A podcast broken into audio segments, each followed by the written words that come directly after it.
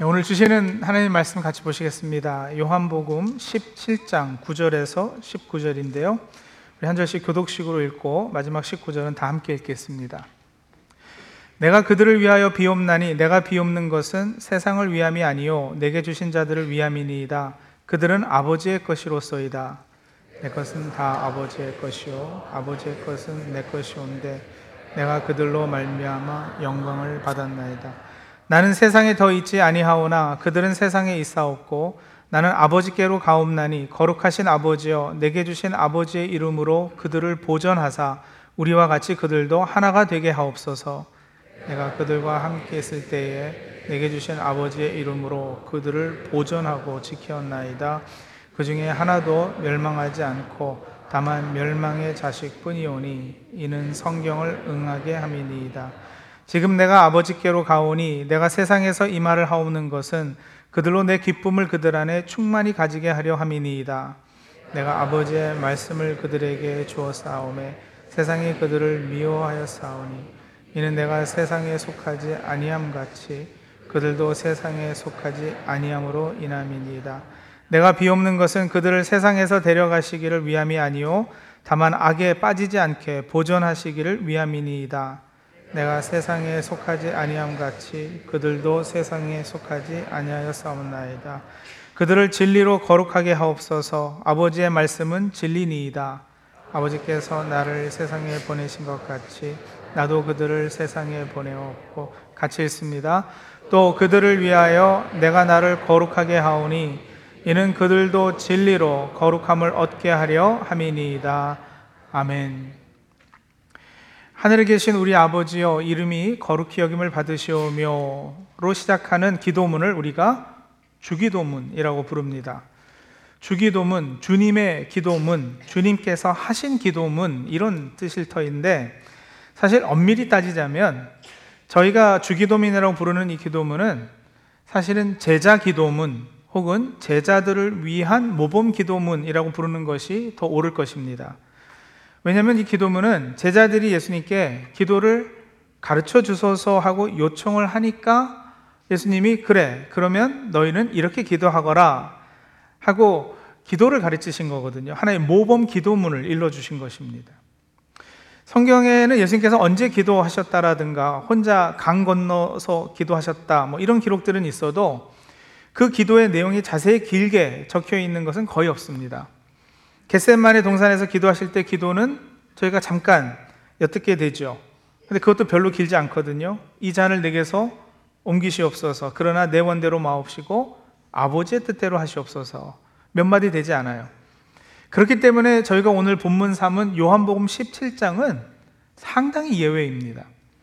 요한복음 17장은 그 길이와 내용에 있어서 성경 다른 것 어디에도 비교되지 않는 예수님 자신이 친히 하나님 아버지께 하신 기도의 내용이 담겨 있는 유일한 곳입니다. 그래서 참된 주기도문, 주님의 기도문, 주께서 하신 기도의 내용은 바로 이 요한복음 17장에서 발견됩니다. 17장 한 장 전체가 다 기도문으로 이루어져 있는데 예수님께서 무슨 기도, 어떤 내용의 기도를 하셨을까? 자, 이게 이제 오늘 늘 근심하고 세상 살아가는 저희들에게 위로와 마음의 평안을 가져주는 근거가 될 것인데 여러분 예수님께서는 바로 저희를 위해 기도하셨습니다. 이 사실 하나만으로도 성도님들 마음에 여러 근심이 사라지고 위로받으시고 힘 얻을 수 있, 으시기를 바랍니다. 오늘이 근심하지 말라 시리즈 네 번째 설교이고 마지막 설교인데 뭐 표현하죠 잽잽잽 펀치라고 할까요? 그, 그 잽이라니까 조금 그렇네 그냥 펀치 펀치 펀치 KO 펀치 이렇게 할게요. 그래서 오늘 이 마지막 KO 펀치로도 성도님들의 근심 문제가 해결 안 되면 그럼 저도 모르겠습니다. 네. 근심하지 말라 왜? 내가 거처를 예비하러 간다. 십자가의 달리심으로 하나님과 우리를 화해시키셔서 하나님께서 우리의 거처가 되시고 또 우리가 하나님의 거처, 하나님의 집, 성전 되게 하셨습니다. 내가 하나님 안에 거하고 하나님께서 나를 거쳐 삼고 계시는데 근심할 것이 무엇이 있습니까? 근심이란 놈에게 날리는 펀치 한 방. 근심하지 말아라. 왜? 기도할 수 있지 않느냐.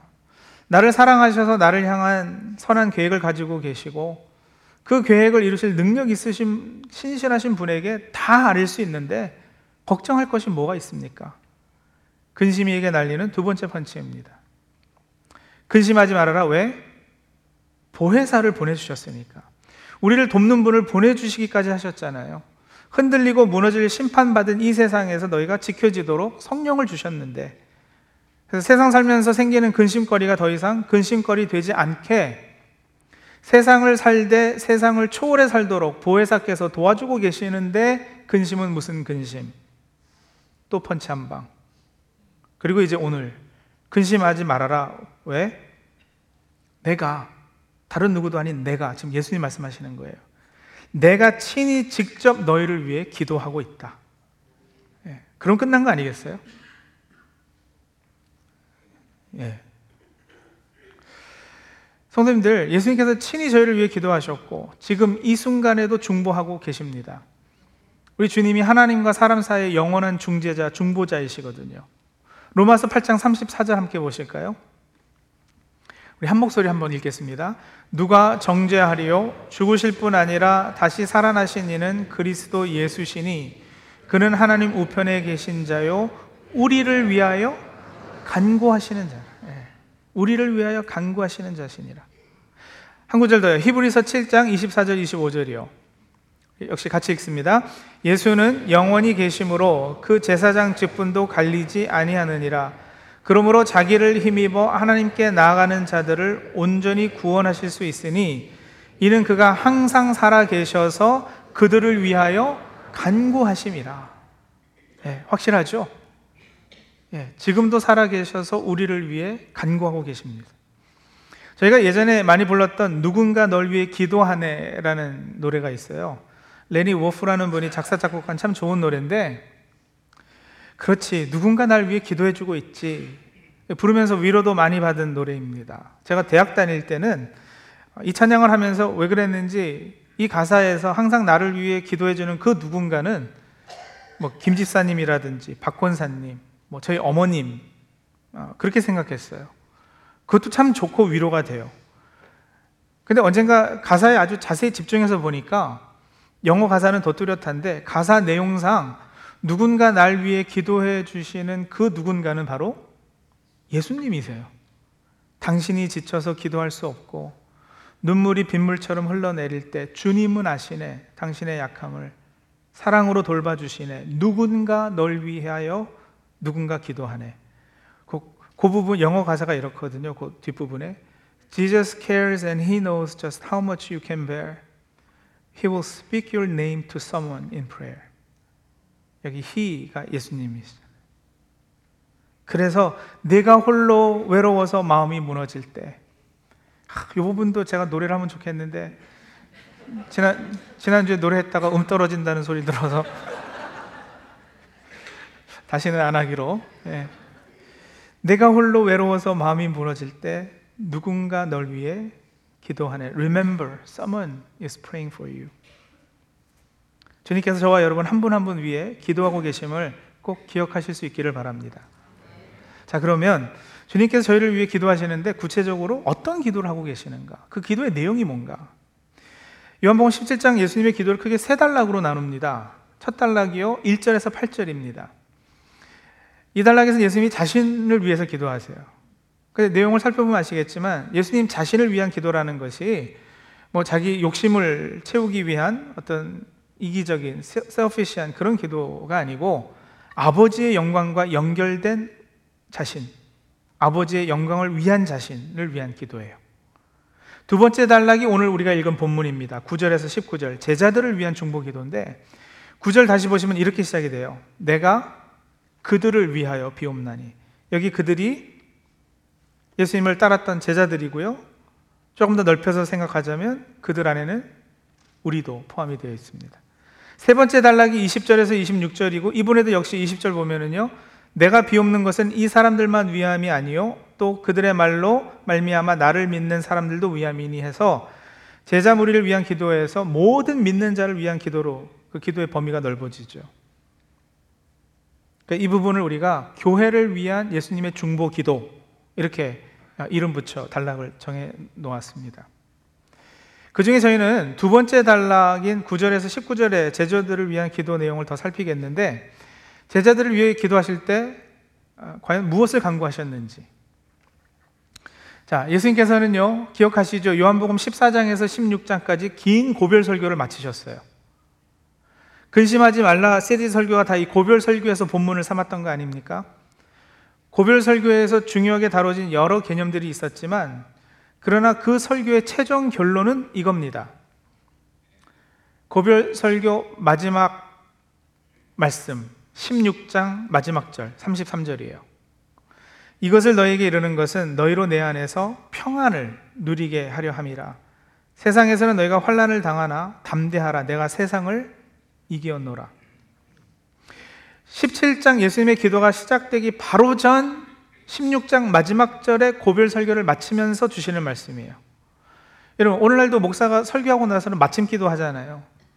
주님께서도 고별 설교를 하시고 고별 기도를 하시는 거기 때문에 설교 내용과 이 기도 내용이 무관하지 않은 것은 당연하겠죠.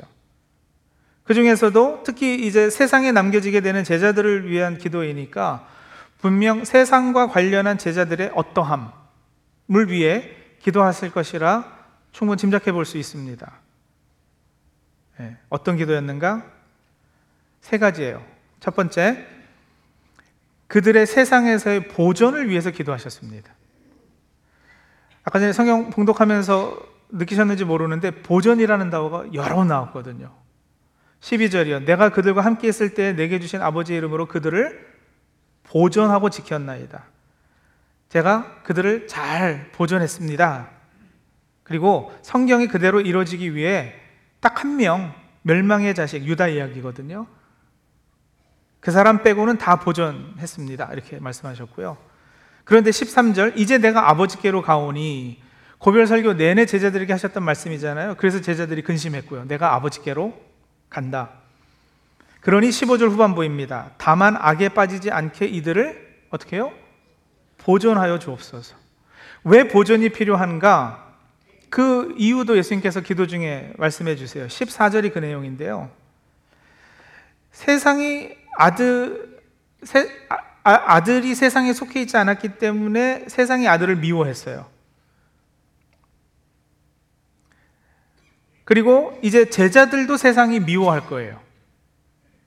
왜냐하면 아버지의 말씀이 제자들에게 있기 때문에 미워할 거예요. 그 미움받는 세상에서 여러분 그냥 하늘나라로 데려가 주시면 사실 제일 간단하고 편한데 근데 예수님이 기도하시는 내용은 그게 아니거든요. 15절 전반부 보세요. 내가 비옵는 것은 그들을 세상에서 데려가기를 위해서 기도하는 것이 아니오니. 그러니까는 세상에 남겨 놓을 거예요. 근데 세상에서 미움을 받을 것이기 때문에 어떻게 해요? 이들이 보존되도록 악에 빠지지 않도록 지켜 주옵소서. 이렇게 기도하셨고요. 두 번째, 제자들을 위한 예수님의 기도 내용이 보존해서 조금 더 진전해서요. 거룩을 위해 기도하십니다. 17절 보세요. 그들을 진리로 어떻게 하죠? 거룩하게 하옵소서. 19절도 보세요.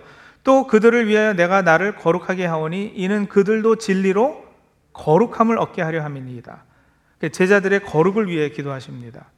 세상에서 보존되는 그리고 더 나아가서는 세상과 구별돼서 거룩하게 되는 그리고 그들을 거룩해 하게 하는 에이전트는 바로 진리, 아버지의 말씀이라 네, 그러셨어요. 보존의 자연스러운 결과가 거룩이기도 하고요. 보존의 다른 면이 거룩이라도 보셔도 좋겠는데 저는 보존의 조금 진보한 개념이 거룩이라 생각을 해요. 그러니까 보존된다 그러면 약간 수동적이잖아요. 근데 이제 거룩하게 되다, 구별되다 이거는 조금 역동적이고 능동적인 측면이 있습니다. 자, 그런데 어쨌든요, 이 두 가지가요, 보존하고 거룩이 결국은 더 큰 하나의 목적을 위해 향해 가고 있어요. 그게 세 번째. 보존과 거룩을 통해 결국 예수님께서 제자들에게 원하시는 것. 그것이 뭐냐? 18절입니다. 한번 같이 읽죠. 아버지께서 나를 세상에 보내신 것 같이 나도 그들을 세상에 보내었고, 세상에 단순히 남겨진다는 개념보다는요, 이제 그들을 세상에 되려 보낸다, 파송한다는 적극적인 개념으로 업그레이드 되고 있습니다. 보전과 거룩함, sanctification이죠. 성화를 통해 결국은 파송이에요. 어디로요? 세상으로요. 이 세상에서 주님의 일을 이제 제자들이 하게 되는 거예요. 메시지 성경은 이 개념을 정말 아주 더 잘 살려주는 번역을 했는데 18절 19절 메시지 번역으로 읽어드릴게요. 한번 들어보세요. 아버지께서 내게 사명을 주셔서 세상에 보내신 것처럼 나도 그들에게 사명을 주어 세상에 보냅니다. 내가 그들을 위해 나 자신을 거룩하게 구별하는 것은 그들도 진리로 거룩하게 구별되어 자신의 사명을 감당하게 하려는 것입니다. 그래서 우리가 사용하는 개혁 개정은 18절과 19절이 연결되지 않은 다른 내용으로 되어 있어요. 그런데 메시지 성경은 두 구절을 연결하거든요. 그러니까 18절 세상의 보냄과 19절 거룩해 구별됨은 연결되는 거라는 거죠. 거룩하게 구별해서 결국 뭐 하게 하신다? 세상에 파송돼서 사명 감당케 하신다. 네, 그게 궁극적인 목적이에요. 이게 이제 제자들을 위한 기도의 내용입니다. 보전, 거룩, 세상에 파송됨.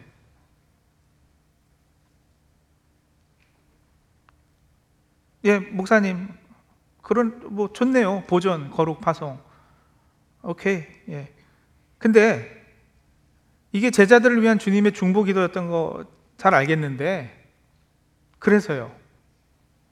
그래서 이게 제가 지금 근심하고 걱정하는 것들을 어떻게 없애 줍니까? 아니, 목사님 지금 근심하지 말라 시리즈 하고 계시는 거 아니에요? 예수님께서 나를 위해서 친히 기도하신다고 해서 매우 들뜨고 좋아했는데 설교 초반에 근데 그 설교의 내용이 내가 생각했던 그런 내용들은 아닌데요. 어, 저는 여전히 먹고 사는 문제를 걱정하고 여전히 병든 몸으로 근심하고 여전히 자녀들 걱정이고 사업체 운영으로 애먹고 있는데 보전 거룩 세상에 파송된 이게 뭐 제 실생활과는 현실과는 좀 동떨어진 것 같아 보입니다.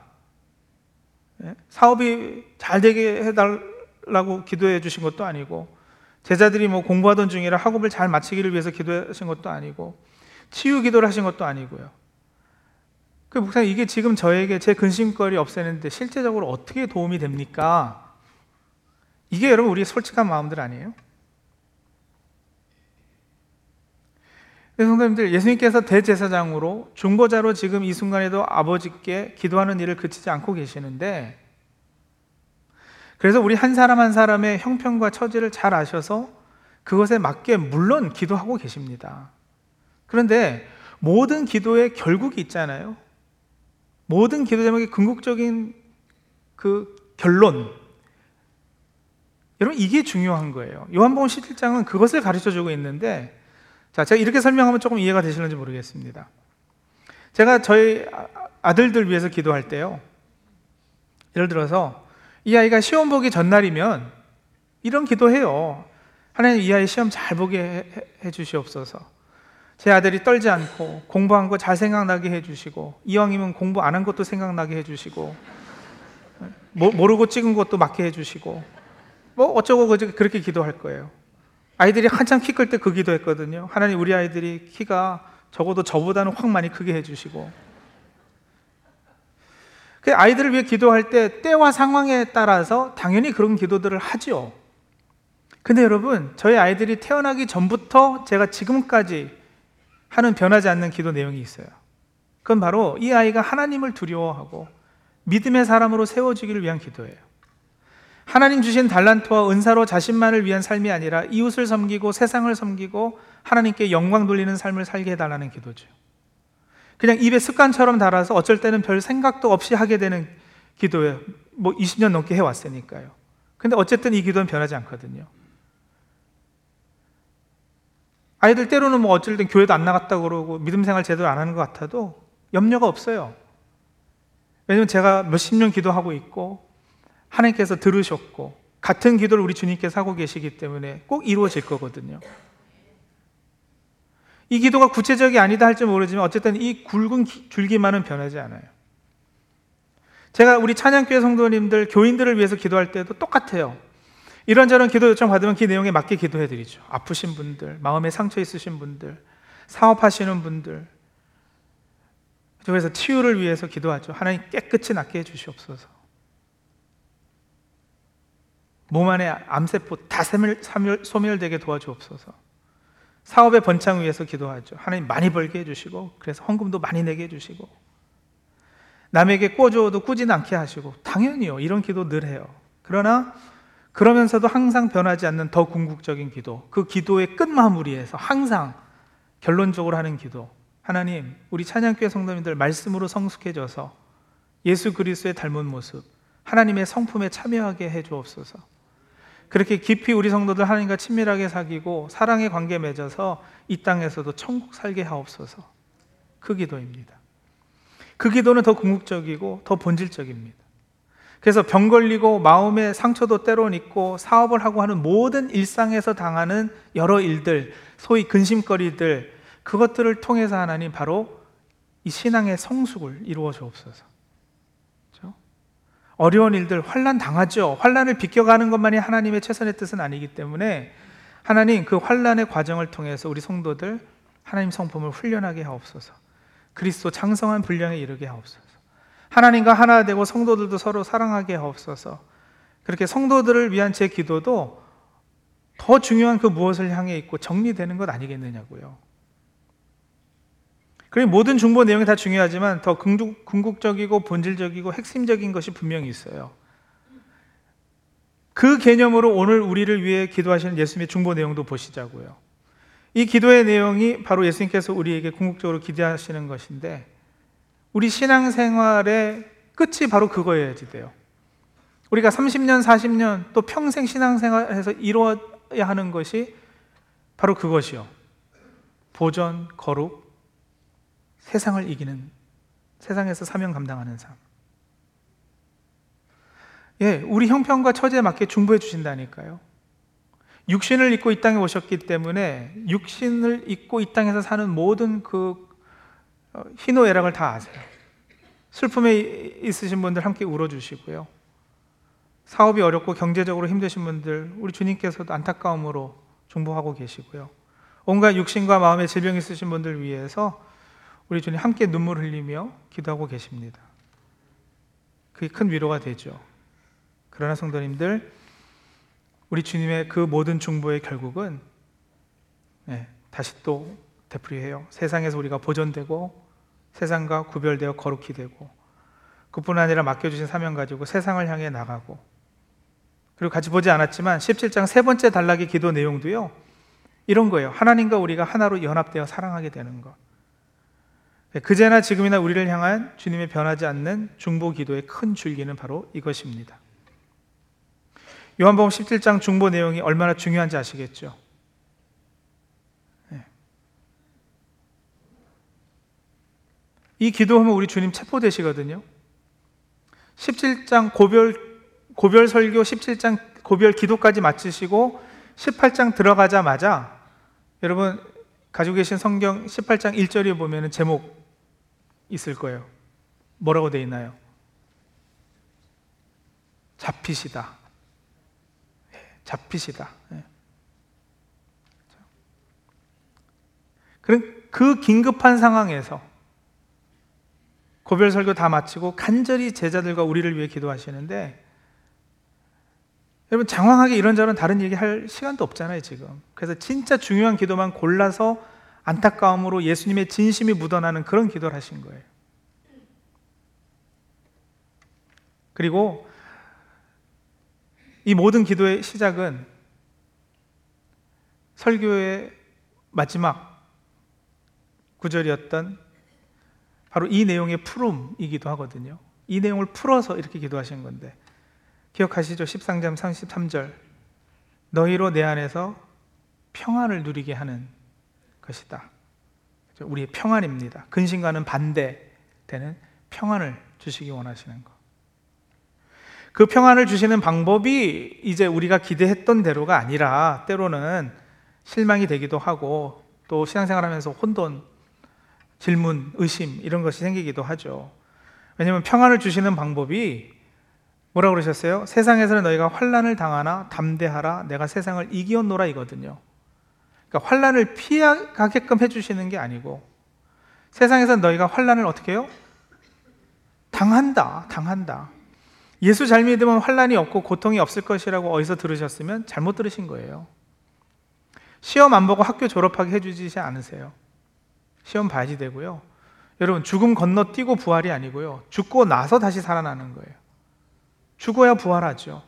너희가 세상에서 환란을 당하나 그러나 담대해라. 내가 세상을 이겼다. 내가 세상을 초월했다라는 거예요. 그래서 내가 이제 너희를 위해 기도하고 있다. 세상에서 너희가 보존되고 구별돼서 거룩하게 되고 파성돼 하나님의 영광 드러내도록 그렇게 너희와 나, 나 는 함께 세상을 초월한 존재들이다. 내가 너희를 위해 기도하니 너희는 꼭 그렇게 될 것이다. 내가 너희를 꼭 그렇게 만들 것이다. 세상에서 육신 잃고 살아가기에 돈 문제도 건강 문제도 신분 문제도 부부 관계, 자녀 관계 그 외에도 또 여러 근심거리들이 있겠지만 너희는 세상에 속한 존재가 아니라 나와 같이 세상을 이긴 세상을 뛰어넘은 존재들이기에 오히려 세상에 파송받아 나의 일을 대신하는 사람들이 될 것이다. 이 근심거리들, 문제거리들은 너희들을 더욱 온전한 하나님으로 세워가는 재료들이지 너희들을 궁극적으로 넘어뜨리고 무너뜨리게 할 것들이 절대 아니다. 그러니 담대하라. 환란 중에도 마음에 근심하지 말고 평안하라. 내가 그걸 위해 지금도 너희를 마음에 품고 기도하고 있다. 믿으시기 바랍니다. 하나님의 말씀입니다. 기도하시죠.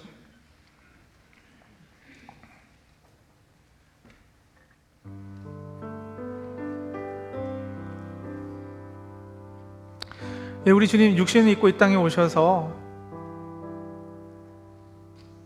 인간들이 당하는 모든 기쁨과 슬픔, 좋은 일과 나쁜 일, 네, 희노애락을 다 알고 계시다고요. 먹고 살아야 되는 문제, 자녀를 양육해야 되는 문제, 또 때에 따라 병에 걸리고 육신이 연약해지는 이런 아픔들도 다 알고 계셔요. 그래서 충분히 우리와 공감하시고 함께 눈물 흘리면서 어, 기도해 주십니다. 그런 형편과 처지와 상황을 잘 아시는 주님께 우리 성도님들 가지고 계시는 마음의 근심거리들 우리 다 내려놓고 한번 같이 기도하면 좋겠어요. 네, 그렇게 기도하시고요. 그러나 그 기도를 담대함으로 하시고요. 그 기도 후에는 마음의 평안이 다시 회복되기를 소원합니다. 왜냐하면 예수님께서 그 기도 해 주시고 나서는 결국 이 기도로 마무리하셨기 때문에 그래요. 하나님 이들이 세상에서 보존되기를, 하나님 이들이 세상에서 거룩게 되기를, 이들이 결국은 세상을 이기는 초월하여 세상에 오히려 파송되어 하나님의 일을 하게 되는 그런 사람 되게 해 주옵소서. 그 예수님이 친히 우리를 위해 기도하시는 기도 제목입니다. 네, 그렇기 때문에 모든 근심 다 내려놔지고 평안이 누려지는 은혜가 있기를 소망하는데 네, 우리 그런 기도 제목 가지고 잠시 하나님 앞에 나가도록 하죠. 기도하겠습니다.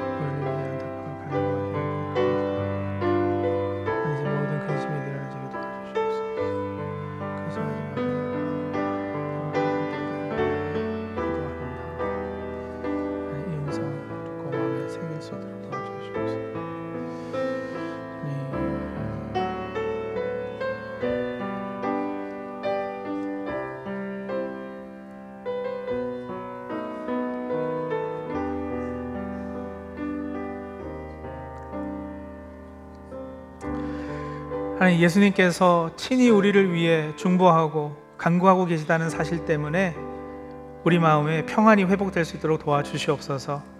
살아가면서 여러 근심거리들 있지만 하나님 그 근심거리들이 결국 우리를 무너뜨리고 좌절케 하고 넘어지게 할 것들이 아니라 오히려 예수님 기도하시는 것처럼 우리가 세상에서 보존되고 거룩하게 되고 세상을 이기는 존재 되게 하시는 것으로 믿습니다.